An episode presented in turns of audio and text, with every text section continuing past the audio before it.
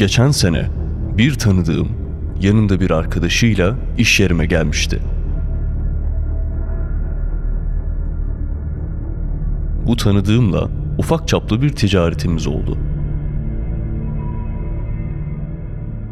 Bu sırada yanında getirdiği arkadaşla da ayaküstü tanışma ve kısa bir sohbetimiz oldu. Üç gün sonra ise mağazamızın kapanış saatine yakın bir vakitte çocukluk arkadaşlarımdan biri alışveriş için iş yerime geldi. Alışverişimiz bittikten sonra mağazayı kapattım. Arkadaşıma bir yerlerde oturup çay veya kahve içmeyi teklif ettim. Çocukluk arkadaşım benim bu teklifime cevaben başka bir arkadaşıyla buluşacağını söyledi. E sen de gel, arkadaşımla tanışırsın dedi. Ben ayıp olmasın diye arkadaşımın teklifini nazikçe reddettim. Ancak arkadaşım ısrarcı oldu. Ben de teklifini kabul ettim. Beraberce bir kafeye gittik. Arkadaşımın arkadaşı orada oturmuş bizi bekliyormuş. Görür görmez tanıdım. Hikayenin başında bahsettiğim, iş yerimde tanıştığım kişiydi bu. Tesadüfünde böylesi. Tabi o da beni tanıdı ama tam çıkaramadı. Biz seninle tanışmış mıydık dedi. Tanıştık, tanıştık dedim. Oturduk. Sohbet etmeye başladık. Vakit ilerledikçe sohbet koyulaştı ve peri, cin vesaire muhabbetleri açıldı. Sohbet sırasında arkadaşımın arkadaşı bana dedi ki benim iki sene önceye kadar bir cinim vardı ve bana aşıktı.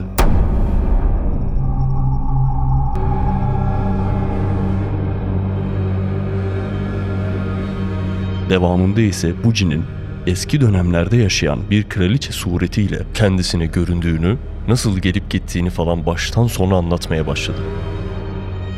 O bunları anlatıyor ama ben içimden hadi lan diyordum. Anlattıklarına inanmıyordum.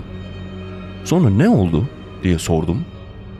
İki sene önce bir hocaya yaktırdım. Çünkü kafamı çok karıştırmıştı. Dengem bozulmuştu diye cevapladı sorumu. O gittikten sonra bu sefer başkaları, kötü niyetli olanlar gelmeye başladı. Bana musallat olmaya çalıştılar. Ben de başka bir hocaya gittim. Hoca, bundan sonra seni rahatsız edemeyecekler. Sana bir tane koruyucu cin veriyorum, dedi. Ve bana bir dede cin verdi. Müslüman bir cin. Hatta şu an benimle, dedi. Adını seslendiğim zaman ve akşamları gelir.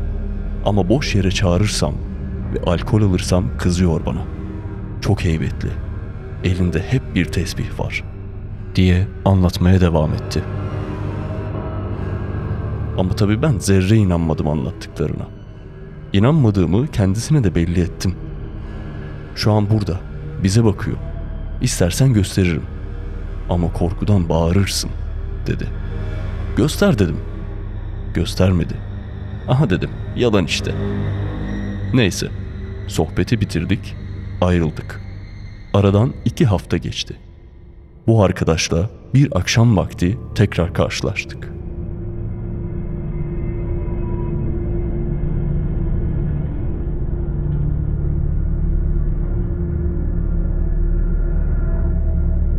Bir kafede oturup sohbet ettik. Sonrasında ise arabaya binip gezmeye başladık. Köy yoluna çıkan dümdüz bir yolda 40-50 kilometre hızla ilerliyorduk. Yolun ilerisine bir sis çöktü. Arkadaş sisin başladığı yerde durmamı istedi. Durdum. Arabadan indi. Yol kenarı çimenlikti. Etrafta hiç ağaç yoktu. Çalılıklar vardı sadece.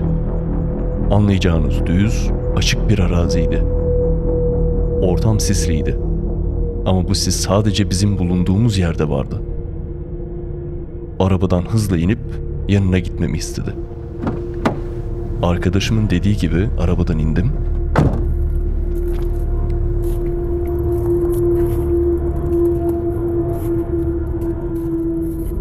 İleride bir noktayı işaret ederek "Buraya iyi bak." dedi. Baktım. İşaret ettiği yerde yaklaşık 50 metre kadar uzağımızda gördüm onu. Boyu 5 metre, hatta belki de daha uzundu. Bir sağa gidiyordu, bir sola. Ben gri renkte, gölgemsi bir suret olarak ve sadece ayaklarından göğsüne kadar görebiliyordum onu. Tuhaf bir şekilde yüzünü göremiyordum. 3 dakika kadar öylece izledim. Kıyafeti Hacivat Karagöz'ün kostümlerini andırıyordu. 3 dakika sonra gözden kayboldu.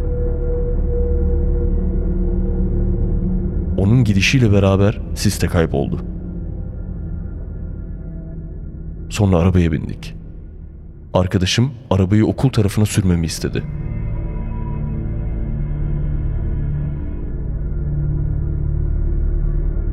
Okulun önüne vardık.